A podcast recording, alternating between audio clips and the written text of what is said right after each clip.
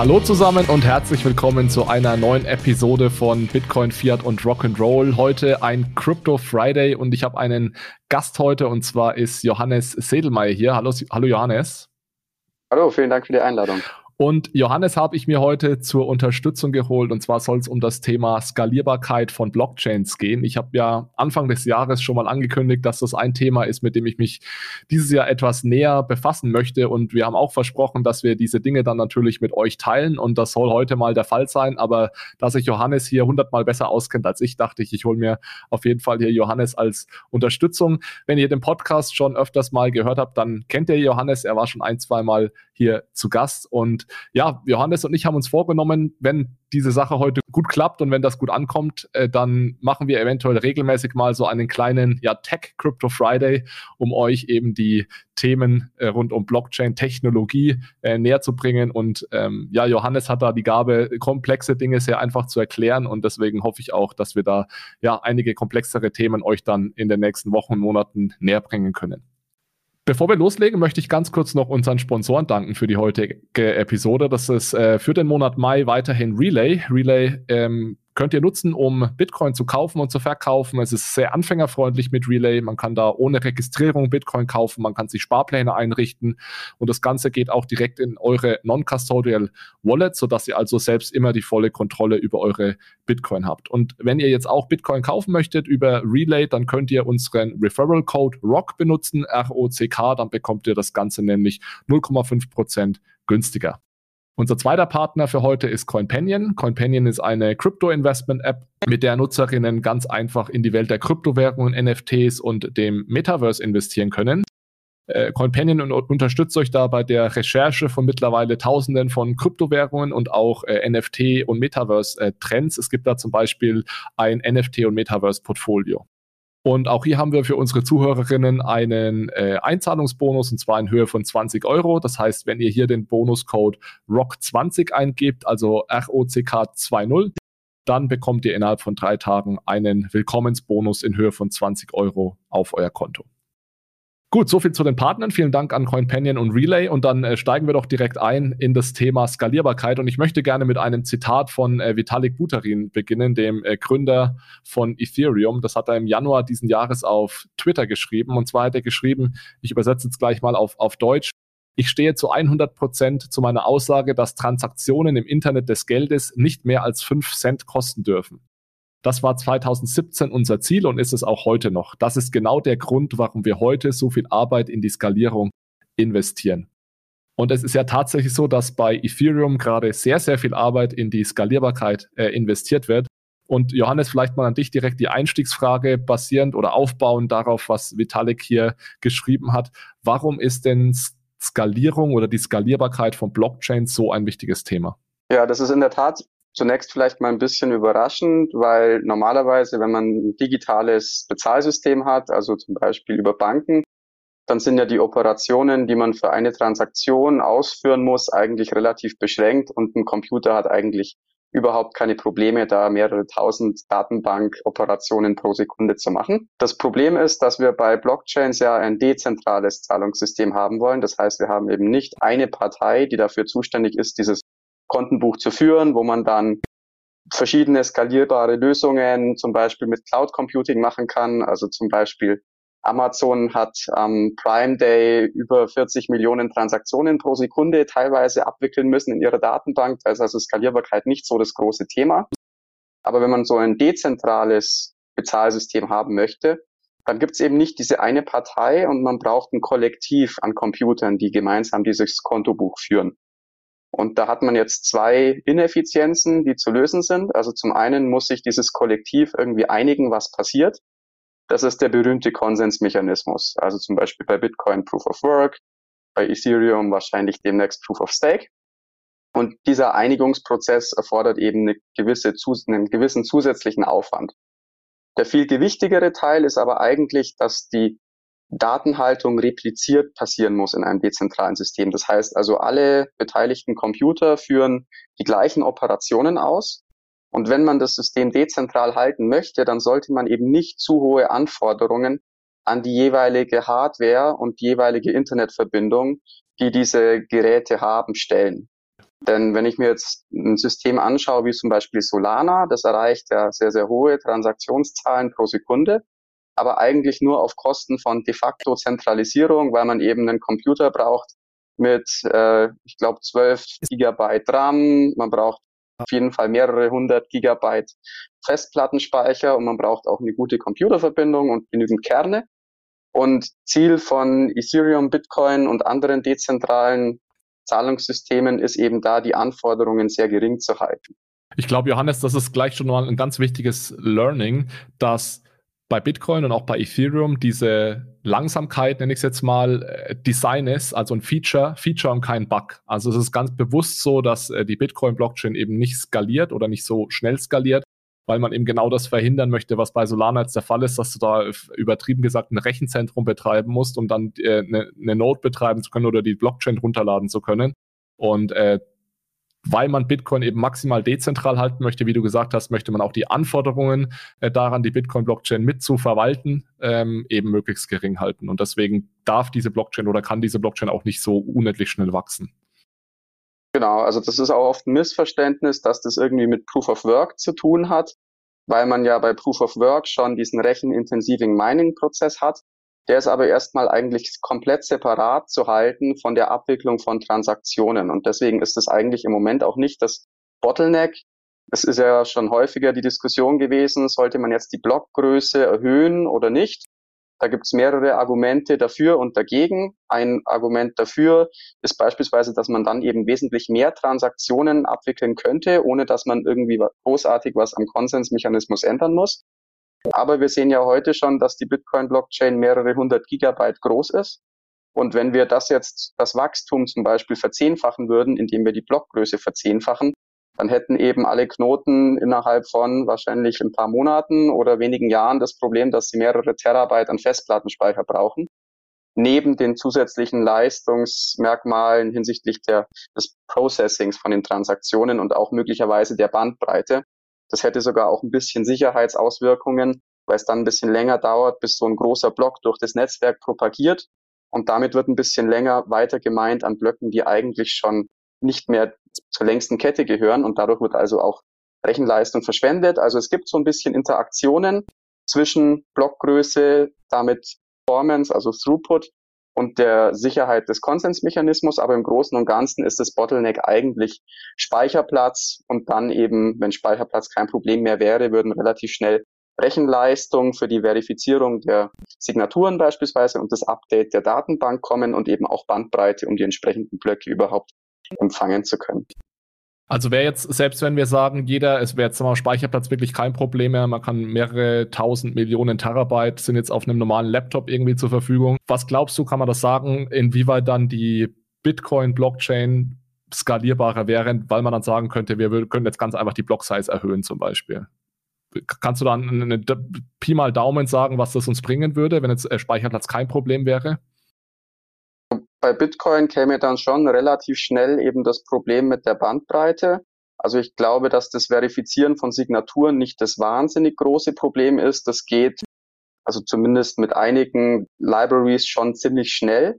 Aber der, die, die Blockzeit von zehn Minuten, die ist letztlich aus dem Grund so hoch gewählt, damit eben möglichst wenig Rechenleistung im Mining auf Blöcke verwendet wird, für die eigentlich an irgendeiner anderen Stelle im Netzwerk, vielleicht weiter weg, bereits ein nächster Block gefunden wurde. Das mhm. heißt also, wenn ein Teil des Netzwerks noch nicht mitbekommen hat, dass eigentlich schon ein neuer Block da ist, dann meinen die ja noch dem auf, auf dem alten Block und das ist dann letztlich verschwendete Rechenleistung, weil die der Sicherheit des Netzwerks nicht mehr zugutekommt.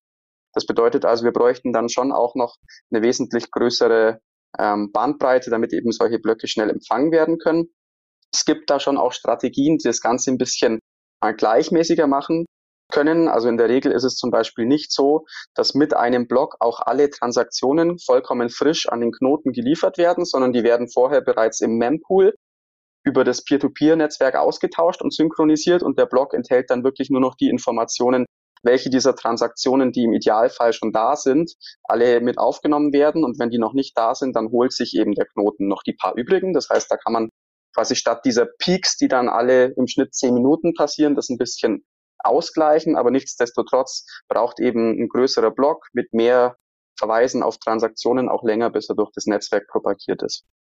Ich glaube, das ist auch ein zweites wichtiges Learning, dass ja, bleiben wir mal bei der Bitcoin-Blockchain, da gibt es ja keine zentrale Instanz, die irgendwie allen Bescheid sagt, hey, hier wurde jetzt ein Block gefunden, jetzt bitte alle sofort updaten, sondern es wird ja wirklich von Node zu Node kommuniziert äh, sozusagen. Und wie du gerade sagst, wenn am einen Ende des Netzwerks was passiert, kann es also ein bisschen dauern, bis das andere Ende des Netzwerks davon, davon mitbekommen hat. Und das ist genau das, was du Throughput genannt hast. Ja, je größer der Throughput, desto eher dann auch eben diese Aktualisierung. Aber auch das ist wieder ein Feature, weil eben durch die Dezentralität äh, der Blockchain ist es einfach so, dass es nur von Node zu Node weiter vermittelt werden kann, weil man diese zentrale Partei ja vermeiden will.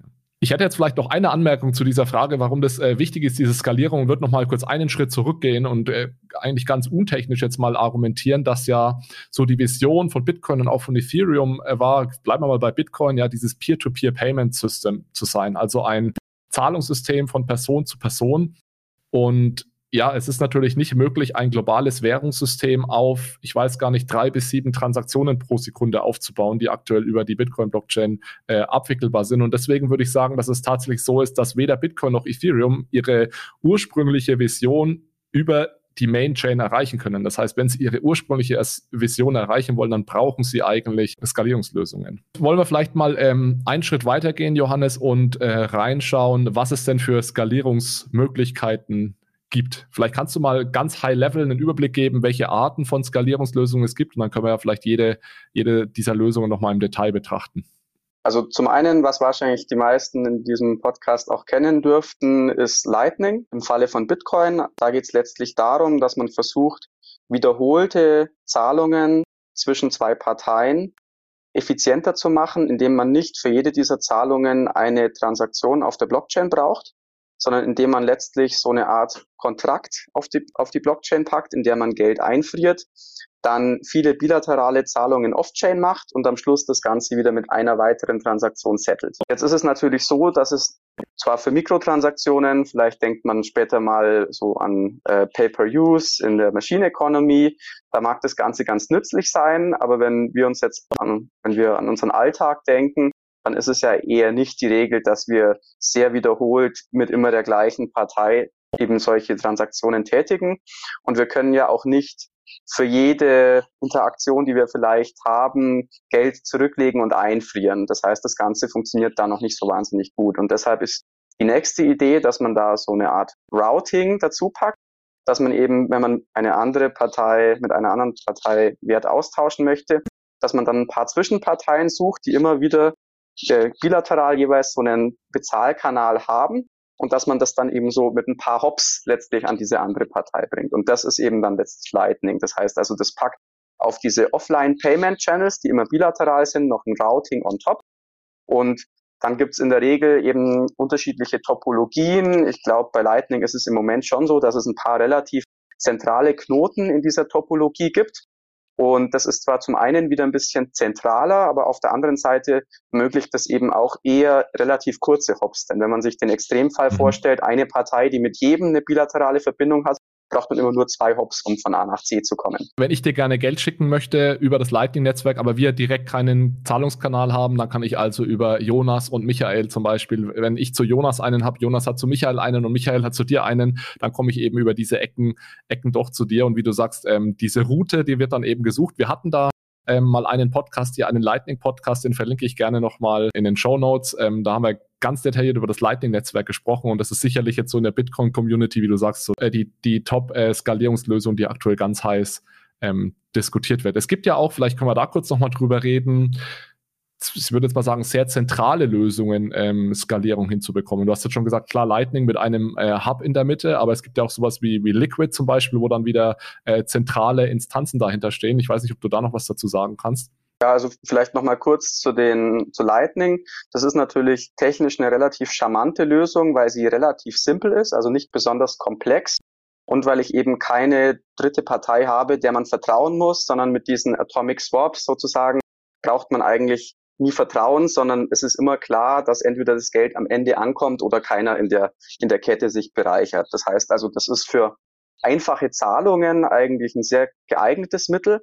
Aber es ist natürlich nicht so leicht generalisierbar auf komplexere Operationen, gerade wenn ich jetzt an Ethereum denke und DeFi und was es da sonst noch alles gibt. Da kann ich natürlich nur durch das Effizientermachen von bilateralen Zahlungen nicht wirklich die Skalierbarkeit für allgemeinere Prozesse hinbekommen, die man gerne hätte. Und deswegen denkt man eben noch über weitere Möglichkeiten nach. Und eine von diesen zentraleren Alternativen ist dann eben einfach eine Trusted Third Party, die entweder direkt einfach nur in einer eigenen isolierten Datenbank Operationen macht und dann zum Beispiel ab und zu mal einfach so eine Art Nachweis, einen Fingerabdruck von dem, was passiert ist, auf eine Blockchain schreibt. Da hat man natürlich nicht wirklich Kontrolle, was passiert, und man muss der Partei wirklich voll vertrauen.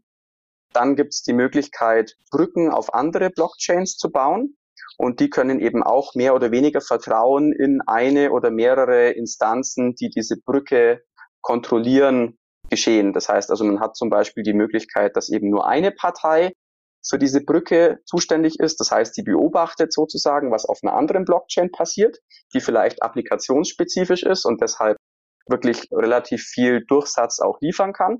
Und dann reportet diese Partei einfach in einem, ähm, auf die Hauptkette, was auf der anderen Seite passiert ist. Und alle können dann zumindest überprüfen, was auf dieser anderen Kette passiert, und ein Auge darauf werfen, ob dieses Reporting okay ist. Aber wenn es natürlich mal nicht stimmt, kann man auch nur bedingt viel machen. Deswegen gibt es da dann auch relativ oft so Multisig-Verfahren, in dem man sagt, naja, vielleicht nicht unbedingt eine Trusted Third Party, die dieses Reporting macht, sondern ein Kollektiv von Trusted Third Parties. Und dann arbeitet man da mit Mehrheiten. Das heißt, man sagt, okay, wenn sich zwei, also ich glaube schon dran, dass zwei Drittel dieser Parteien vertrauenswürdig sind. Ich kenne die alle. Und solange die Mehrheit von denen ehrlich ist, das kennt man ja auch so aus Permission-Blockchains, kann man dem System dann trauen. Mhm. Das ist dann oft eben so Cross-Chain, und je nachdem, ob die andere Chain eben schon vorher da war und eigentlich mal für was anderes gebaut wurde, aber jetzt gebridged wird, oder ob man diese Kette eben extra baut, vielleicht auch noch relativ ähnlich zu der ursprünglichen Kette, ist man dann eben eher in so einer heterogenen oder so einer homogenen Sidechain-World. Mhm. Und ich glaube, da sind wir jetzt auch gleich bei diesem Thema weitere Skalierungsmöglichkeiten. Und da gehen wir jetzt von dem Bitcoin-Ökosystem eher so in das Ethereum-Ökosystem, weil da geht es ja auch äh, meines Verständnisses nach sehr stark um ja, Sub- Sub-Blockchains sozusagen, die dann für dich die Skalierung erledigen. Vielleicht kannst du uns mal einen Überblick geben über so dieses Ethereum-Ökosystem und welche Arten der Skalierungsmöglichkeiten es da gibt. Also zum einen gibt es eben diese Sidechain-Varianten. Da gibt es zum Beispiel dann von Polygon eine, die eben dann auch teilweise einen anderen Konsensmechanismus hat, also in dem Fall Proof of Stake. Und dann gibt es eben eine Brücke zwischen der Polygon-Blockchain und der Ethereum-Hauptchain. Und dann ist eben normalerweise ein Smart Contract auf beiden Seiten, sowohl auf der Hauptkette als auch auf der Nebenkette. Und dadurch ist es dann möglich, Transaktionen, die in der anderen Blockchain passieren, letztlich zu verifizieren auf der Basis-Blockchain oder andersherum. Das heißt, man prüft dann zum Beispiel, ist da eigentlich, also wenn ich auf der Polygon-Blockchain prüfen möchte, ob auf der Ethereum-Blockchain was passiert ist, dann kann man da ja letztlich prüfen, ob auch wirklich ein paar Blöcke mit einer genügend hohen Difficulty auf der anderen Blockchain waren. Ich schicke dann so ein Paket an miteinander verketteten Hashes. Wenn die alle schwer genug waren, dann weiß ich schon, okay, da muss eine ganze Menge an Minern dran gearbeitet haben, und dann kann ich quasi prüfen, dass mit sehr hoher Wahrscheinlichkeit diese Transaktion auch wirklich in der echten Ethereum-Blockchain drin war.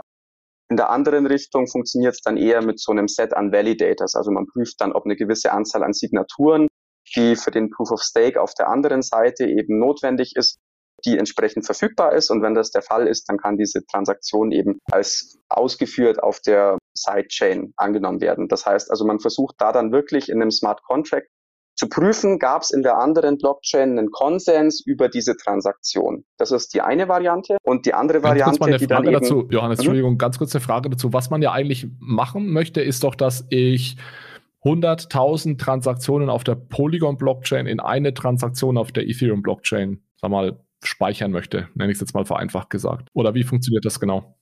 Also bei diesen Sidechains ist das Konzept in der Regel eher, dass ich Tokens zwischen der Hauptkette und der Nebenkette hin und her transferiere, mhm, und dass ich aber dann eben diesen Token auch auf der Nebenkette hin und her handeln kann. Okay. Das heißt also, ich sage zum Beispiel, okay, auf Ethereum ist mir das Handeln jetzt vielleicht zu teuer, ich möchte da relativ viel damit machen, deswegen transferiere ich den Token einmal auf die andere Blockchain, auf der die Transaktionskosten wegen, wesentlich geringer sind. Dann mache ich da das, was ich tun möchte, vielleicht auch für eine längere Zeit. Und irgendwann hole ich mir den Token wieder zurück. Oder jemand anders holt sich den Token, den er mittlerweile hat, zurück. Und dieses Zurückholen und Rüberschieben, das passiert eben, also da muss man eben aufpassen, weil da natürlich jetzt die Sicherheit von beiden Blockchains mhm. irgendwie relevant ist.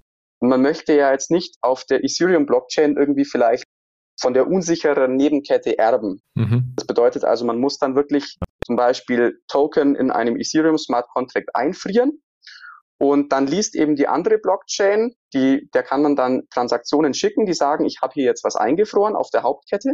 Dann wird überprüft, ob das plausibel ist, dass es diese Transaktion auf der Hauptkette wirklich gab. Und wenn das der Fall ist, dann wird halt ein, ein Token, der heißt dann meistens irgendwie so Wrapped Ether oder so, gemintet auf der Sidechain. Mhm. Und der wird dann eben in den meisten Fällen äquivalent behandelt zu einem Token, der auf Ethereum wäre. Vielleicht hat er ein bisschen mehr Funktionalität, weil es billiger ist, damit Transaktionen zu machen. Aber man hat natürlich auch ein bisschen Risiko. Das hat man neulich gesehen ähm, bei einem der Hacks ähm, von, wie hieß die Bridge? Ich weiß Worm, Wormhole, Wormhole ja, oder genau, so in der Wormhole, Art, genau. Ja. Wo dann letztlich eben durch einen Bug es möglich war, auf der anderen Blockchain diese Tokens abzuziehen. Und letztlich konnte man die dann aber nicht von der echten Ethereum-Blockchain abziehen, weil da der Smart Contract ja Bescheid weiß, wie viel eingefroren war. Und sobald ja. das, was eingefroren war, eben wieder raus ist, äh, kann man sich auch nichts mehr holen. Das heißt also, da hat man dann natürlich auch so ein gewisses Risiko, wenn auf der anderen Chain oder auf der Bridge was schief geht, dass man dann am Schluss ähm, seine Token verloren hat. Aber in der Regel ist das so die Idee, Token auf die Sidechain packen, mhm. da dann letztlich die applikationsspezifische Business-Logik machen, günstiger und dann irgendwann die Tokens wieder zurückholen. Okay, ver- verstanden. Also Trade-off ist hier ganz klar, dass man sich, wenn man das nicht so sicher ist, wie, wie natürlich, wenn man komplett auf der Ethereum-Blockchain äh, bleibt. Also Sidechains haben wir verstanden. Jetzt gibt es ja aber noch äh, weitere Möglichkeiten der Skalierbarkeit. Vielleicht kannst du das noch mal zusammenfassen, was es mit diesen Rollups auf sich hat. Genau, also das ist wahrscheinlich so die neueste und wahrscheinlich auch spannendste in meinen Augen aus technischer Sicht Variante. Da ist letztlich die Idee, dass man auch so eine Art Sidechain haben möchte, nur ist die jetzt durch einen sogenannten Operator, also eigentlich eine dritte Partei, eine einzelne dritte Partei wird die geführt.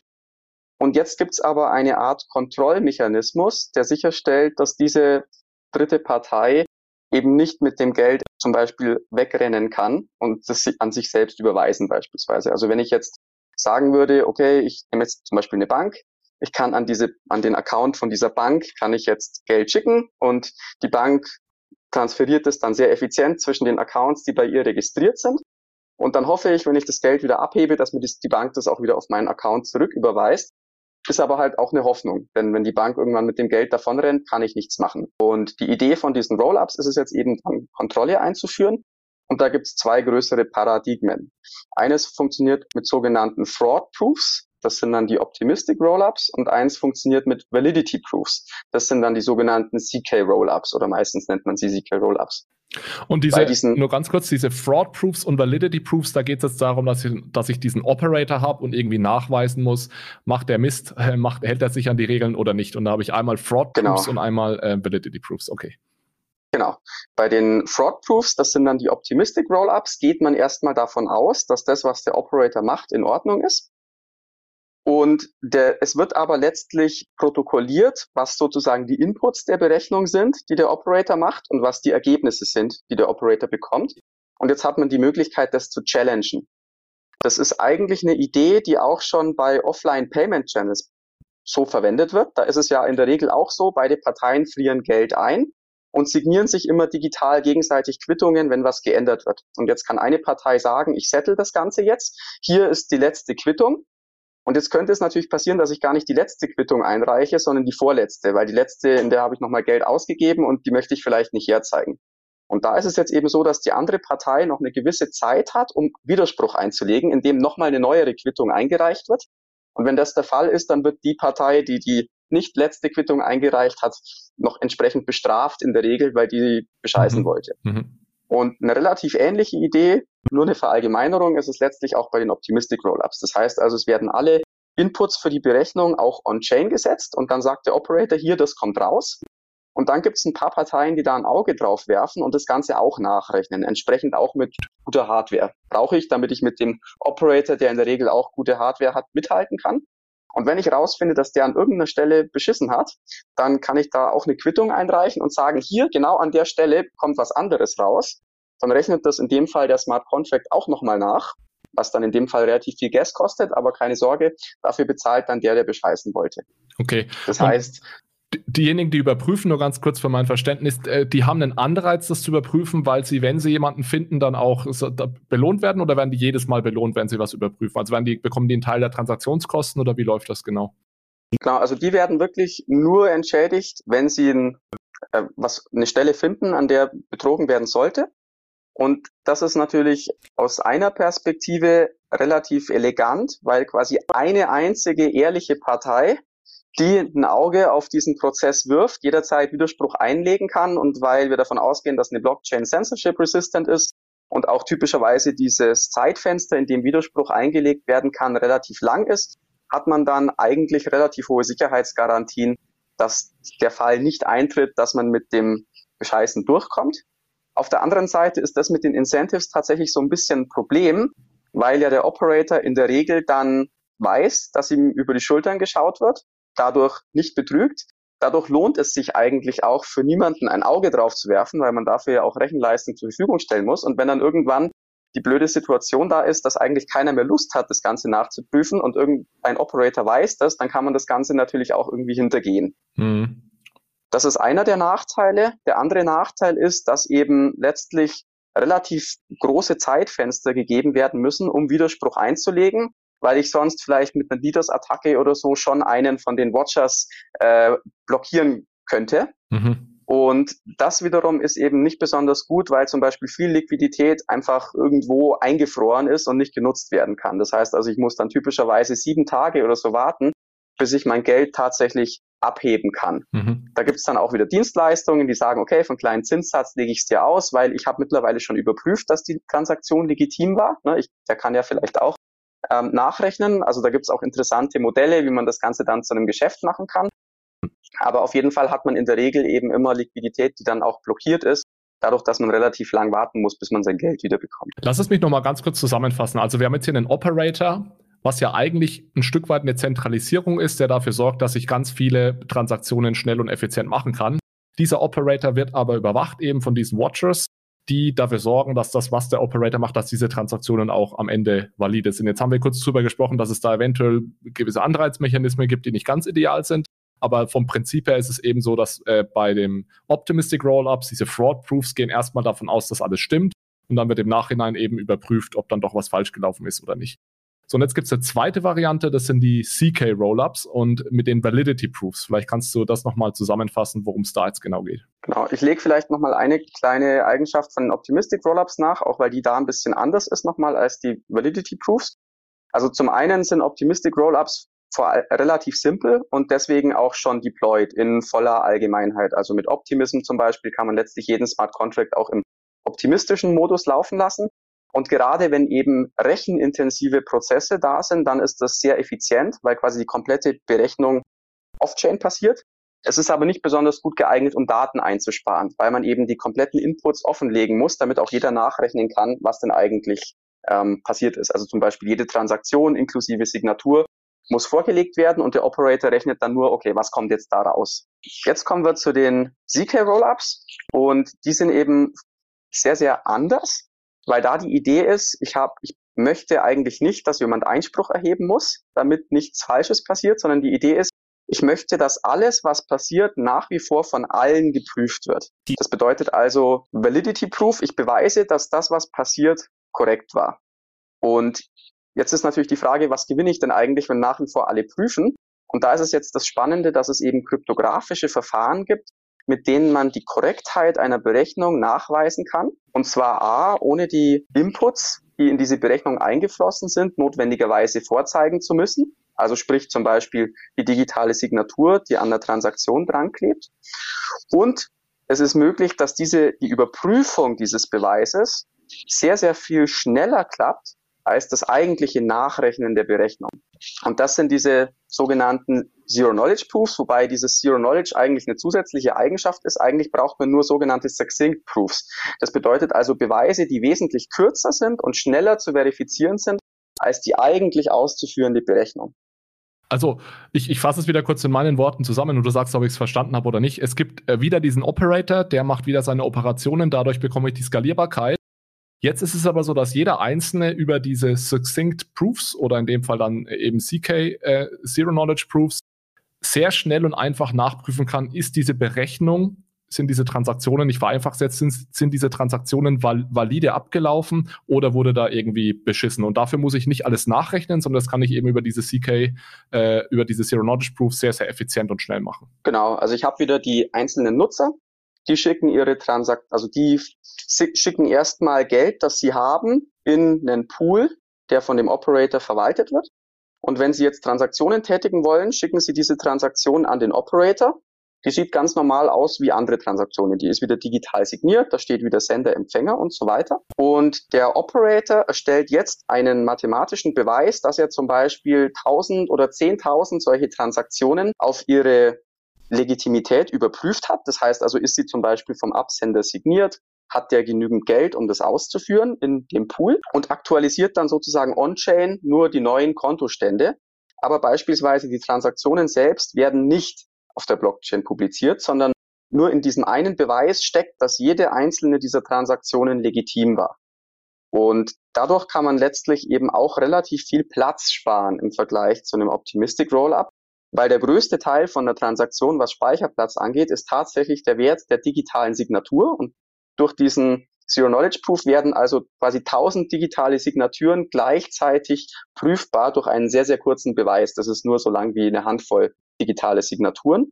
Und gleichzeitig kann man noch weitere, sagen wir mal, domänenspezifische Optimierungen machen, weil zum Beispiel die Art des Tokens nicht mehr so viel Platz einnimmt. Die Adressen können gekürzt werden, weil der Adressraum von einem so einem Operator viel kleiner ist.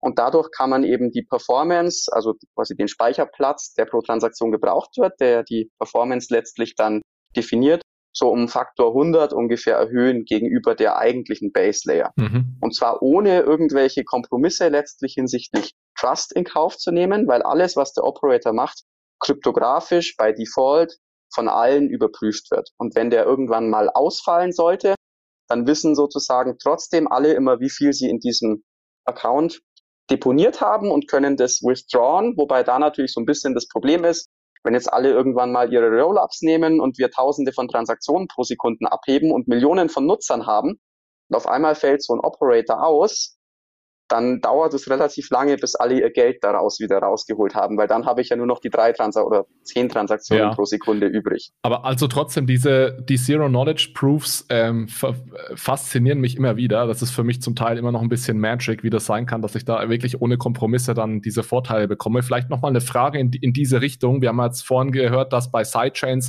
habe ich da schon zumindest einige Sicherheitstrade-offs, die ich eingehen kann. Wie ist es denn generell bei Rollups und egal jetzt ob Optimistic oder C K Rollups, was denn da? Gibt es da auch Nachteile hinsichtlich Sicherheit vielleicht oder sind die dann doch rechenintensiver? Also bei den Optimistic Rollups würde ich mal sagen, die sind eigentlich relativ simpel.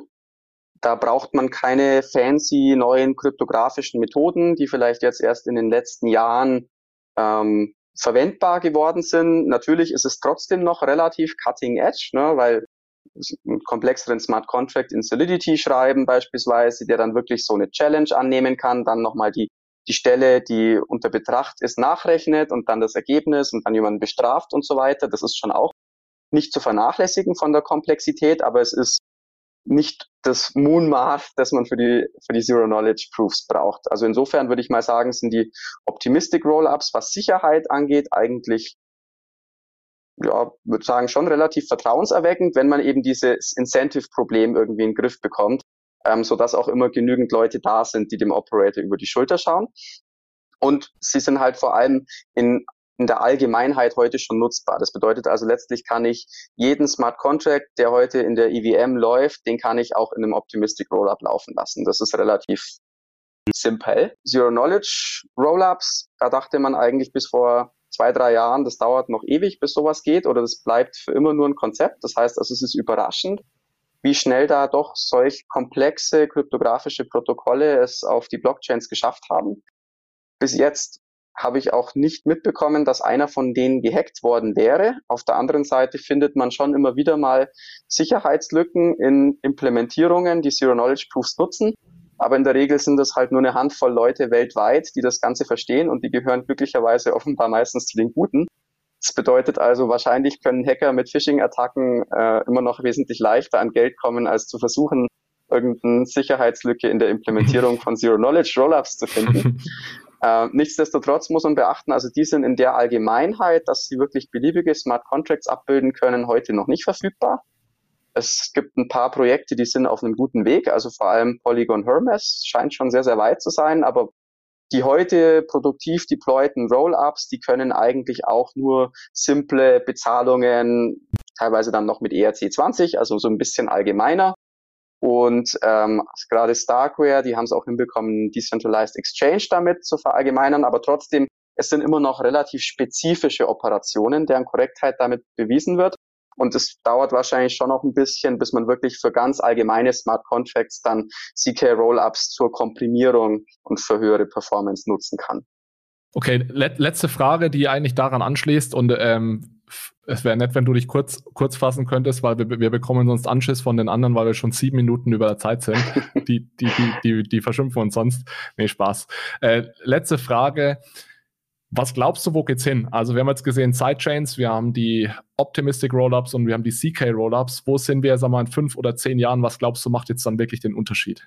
Also ich denke, dass wir auf Bitcoin wahrscheinlich gar nicht so viel mehr brauchen als ein gutes Lightning-System, wenn es da bei den simplen Transaktionen bleibt. Wenn man da natürlich jetzt auch nochmal mehr Support für Scripts und so weiter haben wollte, dann muss man wahrscheinlich auf eine von den Zero-Knowledge-Rollups oder Validity ähm, oder Optimistic-Rollups gehen.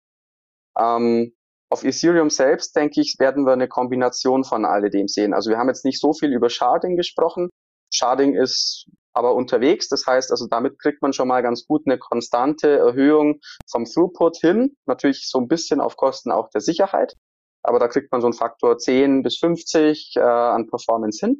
Und wenn man das eben noch kombiniert mit den C K-Rollups und den Optimistic-Rollups, die meisten sind sich einig, dass die C K-Rollups schon zu bevorzugen sind, aber halt auch komplexer und deswegen dauert es auch, bis die in der Generalität da sind, kann man mit denen eben auch nochmal einen Faktor hundert bis hin zu mehreren zehntausend, je nachdem, wie viel Datenverfügbarkeit man wieder on-chain haben möchte und ob man nicht doch dem Operator so ein bisschen traut oder zumindest, dass die Daten verfügbar sind. Also auch da gibt es noch Trade-offs. Aber letztlich glaube ich, dass es schon die Kombination von diesen Technologien benötigen wird, damit man auf die berüchtigten fünf Cent pro Transaktion kommen kann, auch wenn man eine weiterflächige Adoption hätte. Sehr schön. Also das hören die Bitcoin-Fans sicherlich gerne, dass Lightning ausreicht. Bei Ethereum haben wir also verschiedene Dinge, die nebeneinander koexistieren werden in der Zukunft. Johannes, vielen Dank. Ich denke, das war mal ein super Aufschlag für die unsere erste Tech, Tech-Runde hier. Ja, liebe Zuhörer, es würde uns freuen, wenn ihr uns Feedback gebt, ob euch das irgendwie auch weiterhilft, ob euch diese Themen interessieren. Und dann würde ich sagen, holen wir Johannes in ein paar Wochen nochmal wieder zurück. Und ja, ich würde vorschlagen, das zweite Thema, Johannes, könnte das Thema Privacy und Blockchain sein. Ich weiß, dass du dich damit sehr gut auskennst. Das sind wir bei den Zero-Knowledge-Proofs auch genau im Thema. Die kommen da dann sicherlich auch wieder vor. Die Aber brauchen wir wieder, ja. Genau, dann machen wir hier mal einen Strich. Äh, vielen Dank, dass du heute da warst. Vielen Dank auch nochmal an unsere Partner CoinPanion und Relay. Und dann bis zum nächsten Mal. Ciao, ciao.